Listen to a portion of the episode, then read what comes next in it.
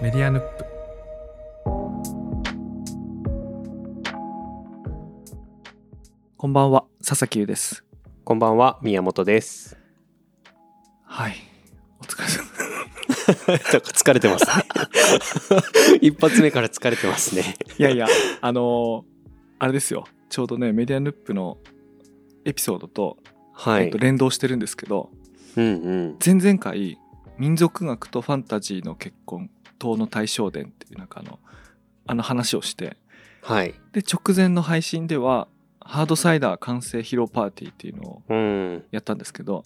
あの、今年頑張って作ってたやつのリリースが同じ週だったんで、はいはい。うん、なんか、あ、出し終わって、はいはい。あ、疲れたなって。いや、そうですよね。疲れますよね。そう今はね遠野に来ていてはいはい。でいろんなリリースの準備出したりリリースをしたりあのお礼をお伝えしたりとかっていうのを何日間かやっててうんで。今は遠野で収録をしてるんですけど、まあ、これ終わったらまた東京に戻るって感じなんではいはい。いや、本当にお疲れ様でした。すごいですね。本当に。年末年末に向けてっていうかちょうどこの1年分のそう添ね加物が出てくるってすごいですね。そうそうそう1年分の成果物をやってはいはい。はい、でまあ来るといろんな人に会うんで毎日お酒を飲む機会があって、うん。そうするとお腹も疲れてくるんでいや、そうですよね。それでね、はあなんつって。いやでもすごいそれでなんか気になってたのがなんか前あの佐々木留さんが痛風になったっていう話をしてていやなんか最なったな近った僕もあのそうですよね最近僕もなんかあの忘年会の予定がたくさん出てきてなんか久しぶりにいっぱいお酒飲んでるなとかって思ってたんですけど、なんかいやそれでふとなんかあなんかこんな日続いてるけどそういえば佐々木留さん痛風になったって言ってたけどなんか最近飲め飲めてんのかなってあそのハードサイダーでも思ったんですよね佐々木留さんは飲んだのかなとか すごい気になってました大丈夫なのかなと思っていやいやいや、ほんとね、あの、1ヶ月半か2ヶ月ぐらい前に、はい急に右足の親指の付け根あたりが痛くなって、うわこれあの、典型的な痛風の症状と言われてるんですけど、はいはい僕初めてだったんで、なんか、よくわかんなかったんですよ。うんで、なんか足痛いなと思って、なんか運動しててくじいたかなんかしたんかなと思って、はいはいでね運動してくじくこともくじくっていうかなんかちょっとさ大きいし大きめの四分でちょっと痛くなるみたいなことああってそれからと思ったら、うん、夜中にかけてどんどん痛くなってったんであもうこれは噂に聞く痛風に違いないとピンときてきて はいはいもともとねなんか尿酸値が高いみたいなものは何年間か言われてたんですけどはいまあ大体ああいう健康診断ってなんだろうちょっと厳しめに言ってくんのかなと思ってちょっと甘甘 く甘く捉えててはいはい。食生活の改善とかも特にしなかったんですけど、うんあこれはもういよいよ年貢の納め時が来たなと思って 本当ですよね。痛くなったらそうだよな。でまあなんかその尿酸値下げるお薬とかそういうのはなんか出るは出るんですけど、はい。うんまあ、それとは別にそもそもお酒を飲む回数を減らそうと思ってうん。でやったこととしては自宅ではもう全く飲まなくなってはいはい。でそうなるとそのイベントごととか飲み会とかが少なければうん。僕ね数えたんですよあの飲んだ日だけ丸つけてはいはい。で最初の1ヶ月はね11月だったんでそんなにイベントも遠くなくてうん。 15日ぐらい飲んでましたねおえお。これが多いのか少ないのかよく俺もよくわからないあれ月に月に15日ってことあですかそうそうあ月に30日飲んでる状態から、はいはいはい。月に15日飲んでる状態そっかまあ2日に1回ぐらいになった。うん、2日に1回ぐらいになってはいはい。でところがまあ今はこうやって出張来てるから、うん。まあ、5日連続ぐらい飲んでるんだけいどやそうですよね。ただもう部屋では飲んでないこの書斎では飲んでなくてはいはい。イベントで人と会う時にだけ飲んでるんですけうど、ん。えやっぱり原因はお酒なんですかね。なんか調べればそのいろいろ魚卵はプリン体が多いとかそうですよね。ビールより焼酎がいいとかなんとかはいはい言うじゃないですか、はい。でもなんか一番は飲みすぎてるお酒を控えるのが一番効くらしくて、ああやっぱりそうなんだ。うんで最初の1ヶ月あの月15日程度に減らしたことで、はも。いう劇的に尿酸値は改善しておもおうピンピンしてる数字になってるんですけど、ー。はいはい。うん、一応その習慣はそのまま継続してすごいっすね。そっか、じゃあ2日に、確かに僕も普段毎日飲んでる派なので、毎日飲んでます毎日飲んでますね。 多分ね蓄積なんだろうね多分宮本さんが29歳で毎日飲んでるのと俺が43歳で毎日飲んでるのとなんか人間のダメ度合い がなんかすごく転いやが坂を転がるようにこうなってっててはいはい、そっか、やっぱ蓄積が違う、そうっすよね。いや俺とかさいやほん今思うとさ今これ東農のねあの書書斎なんだけどはい。今年の春にあのミニ冷蔵庫を買ったわけ、おはいはい。あの大体さ実家って大きいじゃんだからそうですね。台所まで遠いとかさはいはい。あと俺はその食品を凍らせてないフレッシュなせ製氷機で作ったはいはい。あ と変な匂いのついてない綺麗な氷はいで飲みたいとかあるかも、自分の部屋用の冷蔵庫買ったわけ、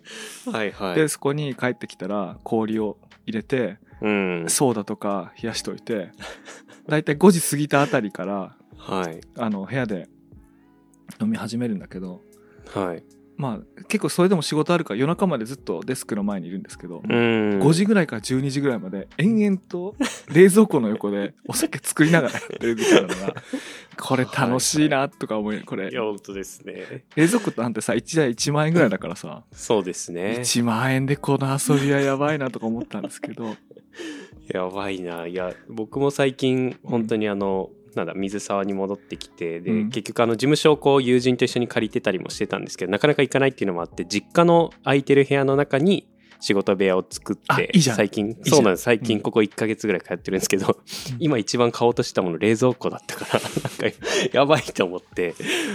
っと買わない方がいいかもしれないですねいやそれねでもね冷蔵庫は俺すごいね、こんな買って良いものなかったなと思ってそっかやっぱでも快適度が違いそうですねあの東京の冷蔵庫東京というかまあ東京で家族と住んでる冷蔵庫ははいちゃんと家族3人が食べるものが綺麗に管理されてんだけどはいもう実家ってもういろんな世代の人たちのごちゃって混ざってて、なんかよくわかんないんだけど、はいはいちゃんとプライベートな冷蔵庫があることで例えば道の駅にちょっと行った時にうんちょっとなんかチーズケーキみたいなものを買ってくるとかはいはいあとそのフルーツサンドみたいなものを買ってくるとかうんそういうのをちょっと1日2日ちょっと置いといて。ーまあ、部屋で僕も食べるし家族と帰る時は子供がちょっと食べるみたいなものがはいはい他と混ざらずにあるっていうのはちょっといいんだよね、 確かにそうですねちゃんと管理 できるうん、ちゃんと帰る時、はいはいいいですね確かにな冷蔵庫いいですよねなんか一気にやっぱ充実し秘密秘密別に秘密ではないけど基地感がやっぱりだんだん強くなってきますよね、基地感出るんだよね そうですよねでまあそんなことまでして飲んでたやつを、まあ、急に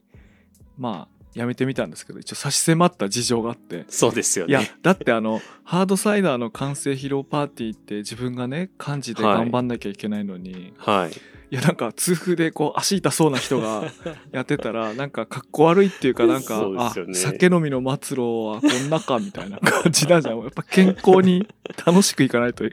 そうですねう絶対治そうと思ってもうはいはいはいいやーいいな確かにハードサイダーの回まだ僕ちょっと冒頭しかあの、うんその田中美希さんのうんクシーさんっぽい 司会のところしかまだ聞そうけね、てないホッんでトすテッけど、クの、ホットテックの串井さんみたいな司会めっで。ちゃ感じますねクシーさん味をやっぱハードサイダーはどうどうでしたか味ハードサイダーのね、味は、その直前の回でも、まあ触れてはいるんだけど、はいすごい、まあそれの繰り返しになるんですけどね、あの、ハードサイダーの中でも未成熟の適化リンゴだけを使ったってやつを、まあ今回、そのグリーンネイバーサードサイダーさん自身も初めてやったらしいんですうけどね、ーんへあの全然違う仕上がりになったんですよ。えあの僕1年間いろんなハードサイダーとか積極的に飲むようにしてたんで、はあいのその違いが今回分かったんですけどね相当すっきりとしたねあのなんなあのね安っぽく捉えられてほしくないんですけど缶チューハイみたいなもうなんかね一個一個丁寧に作られた一個一個丁寧に作作らられれたた缶チューハイみたいな缶チューハイへえなんつうんだろうなすすごいなんかそういう感じなんだよねはいはい。でかなりすっきりとしててだから何の食べ物とペアリングしたらいいんだろうみたいなものを考考えるの逆に楽しくてはいはい。でねジンギスカンみたいなことをあげる人もいたんですようーで、ね、ん。俺結構それ一理あるなと思うのははい。みんななんとなくさジンギスカンイコールビールだと思ってるじゃんそうですね。で東のクラフトビール有名だからあジンギスカンとクラフトビールもいいなみたいなことを言う人も結構多いんですけど僕はねあんまり合わないと思ってるんですよおなんでかっていうと結構クラフトビールってさあの香りもあそうですね。それはそうかもしれない。ボディもどっしりしてるから、はいはい。でジンギスカンってあのなんていうかな後半になってくると肉から出てきた油がこうは端の方に溜まって、まあ、それが美味しいっていう人もいて俺もそれ美味しいと思うんだけどはい。結構飲み物としては結構さっぱりとしたものがそうです結ね。構僕合うと思ってて、はいはい。という意味で言うとあなんかハードサイダーとか結構本当にいいかもなおーなるほど。確かに合わせて一緒に飲んだことないですね。なのでね今回はその完成したやつを純粋に飲んででちょっとピザとかは出たんですけどもはい。かなりね個性的なハードサイダーの中でもこれ面白いなっていうニュースタンダードになりそうな、えなんか言ってましたよあのハードサイダーの及川さんもーはい。これもしかして俺たちの新たな定番にできるかもしれないと思ったみたいでおーはいはい。今回仕込んだバッジの後すぐ似たような方法でもう一回トライし始めたって言ってたんでへえ。ダメだったらやんないじゃないですかはい、そうですね。だよよかったんですよこれニュースタンダードになりそうと思ってまたやり始めたらしいんで、えー、じゃあサイダー作ってる方たちにとっても結構新しい発見になったっていうか、だからねこれをねちょっと今ねしつこく説明したのはもし初めて飲むハードサイダーだとすると、はあこれがふハードサイダーなのかなって思っちゃうかもしれないんですけどいはいそれからも変わってるからそっかそっか そうそうそうですねだからね飲み比べてほしい ねなんかはいはいはいはいハードサイダー飲み比べってあんまり知ったことないですもんねそれこそ弘前とかに行った時にやっぱりこういう醸造所がいっぱいあるからそこで何個かこう比べ、比べて飲むというよりまあこう飲み歩いてみるみたいなことありますけどうんそんなに種類も売ってないですしね普通ねでもグリーンネイバーさん行けば6か8種類ぐらいあるかそっらかそっねか確かにそうだグリーンネイバーさんまだお店行ったことないですねいやいいですよなんかめちゃめちゃかっこいいねあそこいやラベルもかっこよかったですね今回のあのハードサイダーのやつも、ラベルもかっこいいしねあそこはブックレット出してるんだよね、はいへえだからねそのお酒作りとか飲料を通じてすごいこうメディア的な行為をはいしてるんだよねでさかっこいいのがさあの今まで作ったブックレットのボックスセットとか売っててへでえ普通さブックレットってさサイズを揃えて本棚に同じサイズで並べたいとか思うじゃないですかそうですねでも今まで作ったやつが全部バラバラのサイズでへえそれを一つの箱にああ収めたボックスセットって言っててはいはいもう僕すぐ買いましたけ ど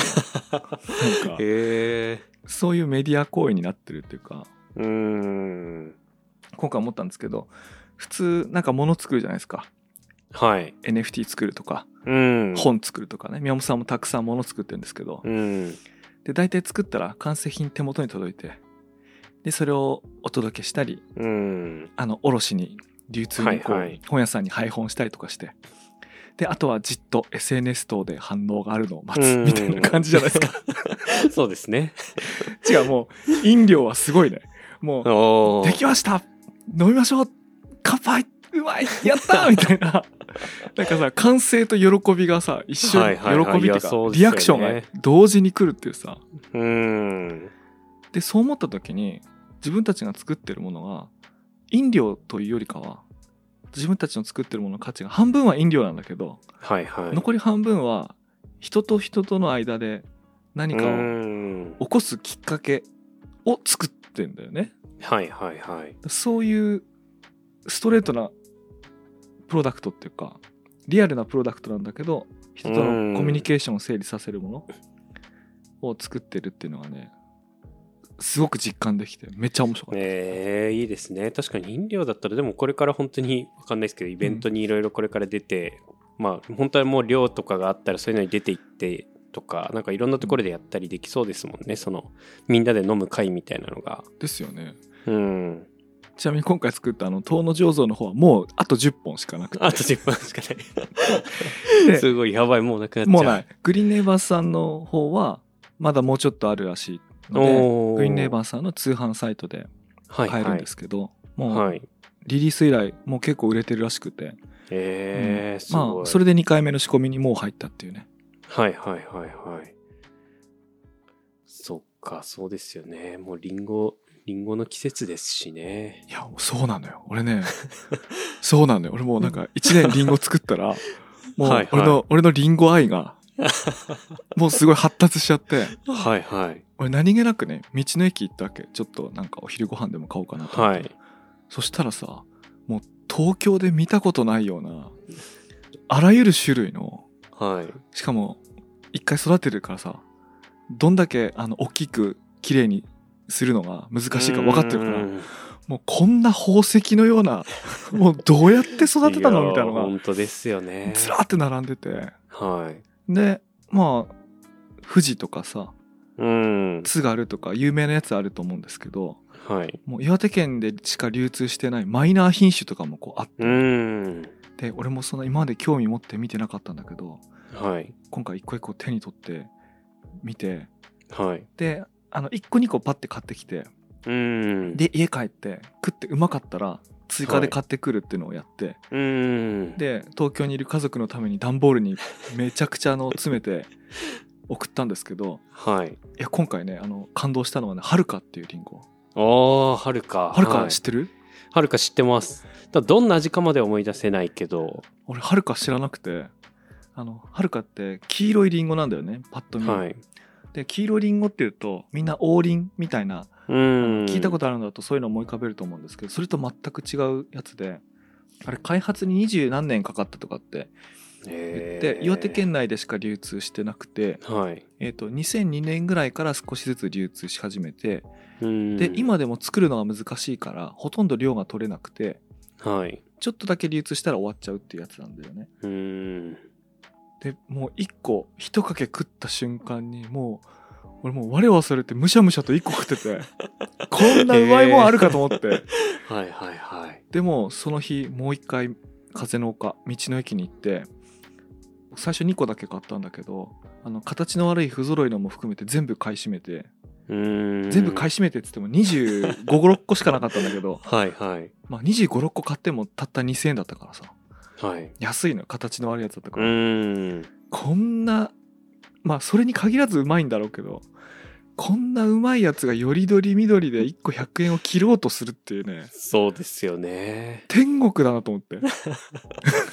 俺今まで全然気づいてなかっはいはい。いや、でも僕も一緒です。なんかリンゴ、あの、その僕、あの、徳島に住んでた時に、うんやっぱりあの、あっちだ、すだちとか、柚子とか、うんなんか柑橘が本当にもう食べきれないほど余るた、時って、でもなんかなんていうの果汁だけ絞って残しておけたりとかするから、だからやっぱりは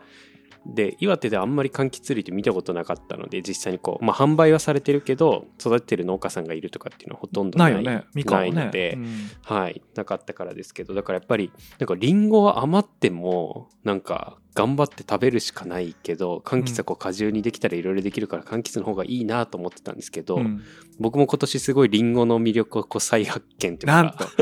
早く言ってよ ちょうどしてるところ で僕あの農家さんからもう直接買うんうんですけど、その時に必ずその時に取れてる品種をこう全部うんこうまとめて色々をこうもう詰め込んでもらって、それをこう1週間ずつ買って食べてるんですけど、なんか味の違いもいいし本当に美味しいなって思ってました。うちの奥さんがリンゴが好きではいその、はい。岩手とかのね美味しいリンゴの味に慣れてるからもう東京のスーパーで買うリンゴにいつも毒づいてるん ですよこんな油のいった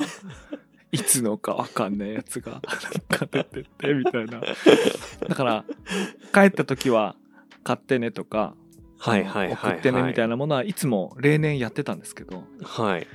例年やってたのに目に入ってないんだよねだからそのいろんな品種の違いとかなんかそうですよね。なんなら知ってるブランドの方が安心だからっつっていつも通りの買っちゃうんですけど、はいはい。その新品種希少品種がね本当にうまくてびっくりしてでいやはるかねそれはるかなんだけど、はいでもこれでこんなに個性があってうまいんだったらあとあとどれぐらいのリンゴあるんだろうと思ったらもう楽しくなってき ていや本当ですよね、確かになやっぱりんごでもあのちょっとすごい遠の話になっちゃいますけどあの悦夫さんそのうんもちろんあの佐々木留さんのご親戚の方の、うんもうりんご農家さんのりんごも美味しいんですけどなんか逍遥園さんっていう若いうんあの、方が園主をされてるりんごうんあのりんご園があってうんそこのりんごもめちゃくちゃ美味しいですよ40代ぐらいの方がですよね今、逍遥園ねはい、作ってるんです、はい、ですけど逍遥園さんのりんごもすごい美味しいですねなんかそれこそりんご王者決定戦っていう大会があるらしくてうん青森であるらしいんですけど、でもそれはこうなんていうんですかあの本当品評会みたいな形じゃなくて本当に一般の方うん、が、あの審査員をこうランダムにこう当てられて、へー、うんでその方たちが本当にそのリンゴを食べてあのどっちが美味しいかっていうのの勝ち上がり性らしいんですけど、もうそれでこう1回準優勝になっ準優勝2回か経験されてるぐらいなので、なんか本当にこう、すごいねなんですか詳しい人が食べるっていうより本当にこうい特に詳しいわけじゃないけど普通に食べる方が食べて美味しいと思うリンゴが勝ち上がっていく大会でなんかそれぐらいになってるぐらいとか、あとやっぱり話を聞くと遠野でそもそもリンゴを育てるのがやっぱりそのまあ佐々木さんやられてたからですけど、まあ、めちゃくちゃ気候的にも難しいあそうなんだ、ね、から、うんやっぱり、はいらしいですだからそこでできるリンゴはすごい美味しいっておっしゃっててでも本当に味がすごくいいからでも僕もすごい感動しましたねなんかまた欧州とは違うっていうかへえ感じがしましたあと僕ね最近あの長野のりんご農家さんのはい SNS フォローしてて、はでいその人はが一年中りんごの情報を発信してくれるから、いうーんでりんご作りからやってくれるからはい僕も勉強になるからよく見てるのあるんですけどいろんな食べ方でおすすめしてくれるやつを見てね真似しててで今年へー大ヒットが2つあって、食べ方食べ 方1つはいはがいりんごに豚バラを巻いてへえバーベキューで焼くってやつねはいはいはいこれはすごい美味しかったそれはねどちらかとい へうーと酸味のあるりんごを選んだ方がいいんだけど、はいはいうん、えー、リンゴに豚バラ普通に塩コシをョ置ウいてと焼いてでりんごにはまあそこそこ火が通ってでも酸味がまだある程度の感じでうーん豚バラと一緒に食べるってやつ今年のキャンプでやってへえあともう一つがカットの仕方ではい大体こう6等分か8等分にこう縦にカットしてう皮ーんむいて食べるみたいなのをよくやると思うんですけどはいそれとは違うスターカットっていうやつがあってはいスターカットっていうのはあのリンゴをこう平面で丸まん丸のまま切っていくああなるほどはいはい1センチの厚さではい1センチぐらいかなでそうするとあの種のところがあの星みたいに見えるんですよ真上から見るうーんとだからそれスターカットって言うんですけどはいでそうするとあのもちろん当然皮ごと食べるんですよね、うーんまあなんかよく洗ってとか拭いてでそれがねなんていうかこうスナック感覚っていうかソースチップスみたいまあ大きいそうそう皮も切らなくてもよくてであの食べたい厚さに切ってパンって切ってシャクシャクシャクシャクって食べて、でもう1枚あの枚って感覚なのもう1枚食べようかなはいみはたいいな、はいでそれ楽だし皮まで全部食べて美味しいから、へーうんそのスターカットを最近よくやってますねはいはいはいいいですねいやでもその豚バラリンゴすごいっすねだってパイナップルくらいこう甘みとか酸味が強いわけじゃないし、うんどんな感じになるんですかなんかもしもしゃもしもしゃもしゃ なるどうなるんですかねいや多分ね もしゃもしゃするりんごを選ばない方がいいとあ思あうそっかそっかはいはい、はい、品種によるんだと思うんだけどへー美味しかったっすよへえすごいなシャキシャキしたままなんですかそのぐらいの火うのんそうそうそうそう通り具合っていかそれぐらいあー豚バラ薄いかへらー割とすぐ火取るんで、はいはいはいそうなんだりんごもいろんな食べ方がありますねねえいやそんなことをねやってたらこれ無限に もう今なんかもうお花畑っていうかね今はのい季節のりんごの収穫季節の道の駅はやばい ねいや特にシワとやばかいですよね大葉様とかがすごいらしいね確かにいやそうですよねいや江差しとかもすごいですよね江差しそうそうもう一つのあの建物の中がリンゴだけというか、山直の中が確かに大葉様とかブドウとかもありますしそうねしかも JA 全く通してないらしいから、もううん道の駅とかに最高のやつ品質のやつがバーンって並ぶらしいんだよね、はいはいはい、うんそうっすよねしかもめちゃくちゃ安いですしね、うんはい今回ねちょっと時間なくてそこまでは行けなかったんだけどはいちょっとまた一つ聖地ができてしまったすごいっすね、うん確かになリンゴはもう深いでしょうね岩手でもリンゴリンゴ深いねで聞いた話なんだけどはいその農協通さないところは儲かるんだってつまり手数料取られないからだからはいはいからそこはねリンゴの収納してる人がね平均年齢40代4050代あーところが農協通してるとこのエリアは670代はいはい儲かれば若い人やるんだよねうーんみたいな話しててまあ遠野はちょっとね年取ってリンゴ園辞める人が出てきたからまあ、今回みたいいに無敵化リンゴのハードサイダーとかねちょっと変わったことをしてるわけですけどはいはいまあ、変わったことしてるからこそ普通に作ったリンゴの尊さ が今分かってすごいいやーそうですよねすごいよな本当に1年かけてですもんねいやすごいよだってさリンゴ霜降りる季節って霜降りる季節っていうか寒くなる時にはい寒い思いしないようにリンゴの木の下でちっちゃな焚き火を焚いたりするんだよへえ大変だあそれ収穫するときにそこがそっかあったかくなるように暖を焚き火で取る収穫する時にっていうかねうんそのリンゴ園が冷えすぎないようにああそういうことか、じゃああちこちでそうだよ焚き火しないといけないそうだよもうリンゴ園に超大量の焚き火 を木と木の間でやでって区別続けるわけはいはいはいそこもうすその寒い夜に そのはい寒い夜を暖かく過ごしてあげるためにそんなことまでするところもあるのよすごいっすねもう外の気温を上げるみたいな感じですそうだ よビニールハウウスとかじゃなくてさ 本当ですね焚き火ですごいな焚き火で農園の気温上げるってどんだけいや本当ですね果てしないそっか、まあすご気温っていうかな赤外線的なねそうう、んそういうことなんだろうと思うんだけどえー、なるほどないやでもいいですね NFT も作りつつなんかそれこ本当にもうフィジカルでできるようなものも作ってるといいですねなんかその痛風にも体にも良さそうっていうかいや僕普段から運動はしてた からその心そ配っかはそなっかかっただ飲みすぎていたっていう、ね はいこそうですよねことなんですけ どねはいはいははい、い、はいいな、いえいえご心配おかけしましたけど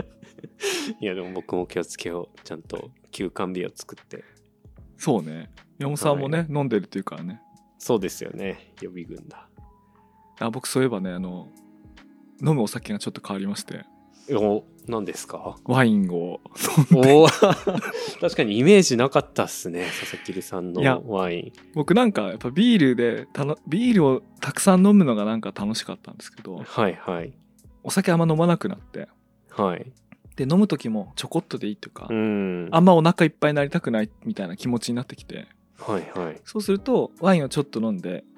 ちゃんとチェイサーでお水を取りながら、うんあの酔うスピードをちゃんとコントロールしながら飲むのにワインっていうのは美味しいしはいはいなんかコントロールもしやすいしいいなと思うようになって、うんでこの間ノートに行ってはいはい美内太田のあビナヨタはいメディアヌップ でこの言葉が誕生するのは2回目ですが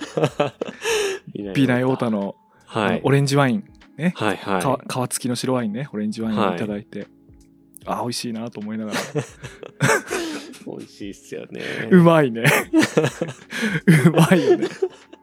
うまいっすよね。ビナイオータ美味しいんですよね。いや、ほんと年末はいつもそうですね。ビナイオータを何本か買って、うんはい、家にこもるっていう感じですね。た確かにな俺家で飲まないルールだけど年末年始はそうだなそうしたいからち取り寄せといた方がいいん だいや、そうなんですよね。確かに。うんいや、ほんとビナイオータ、でもそれこそ本当にこのあのメディアヌップの、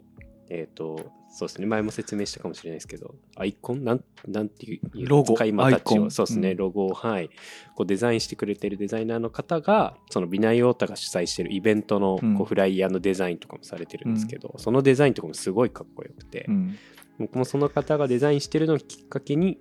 ビナイオータを知って、うん今ビナイオータだけこう家で飲む時はそのこうもうワインって数え数えきれないというか キリがないじゃないですかだからないねないですよねないよねだからせめてインポーターの制限を取って、そこの中のやつをこうどれが美味しいかをこう飲んでみるっていうのをやってるんですけどなるほどね本当にどれも美味しいですしねオレンジワイン美味しいですよね美味しかったすごい美味しかった美味しいですよね冬は本当にワインいいですね余計に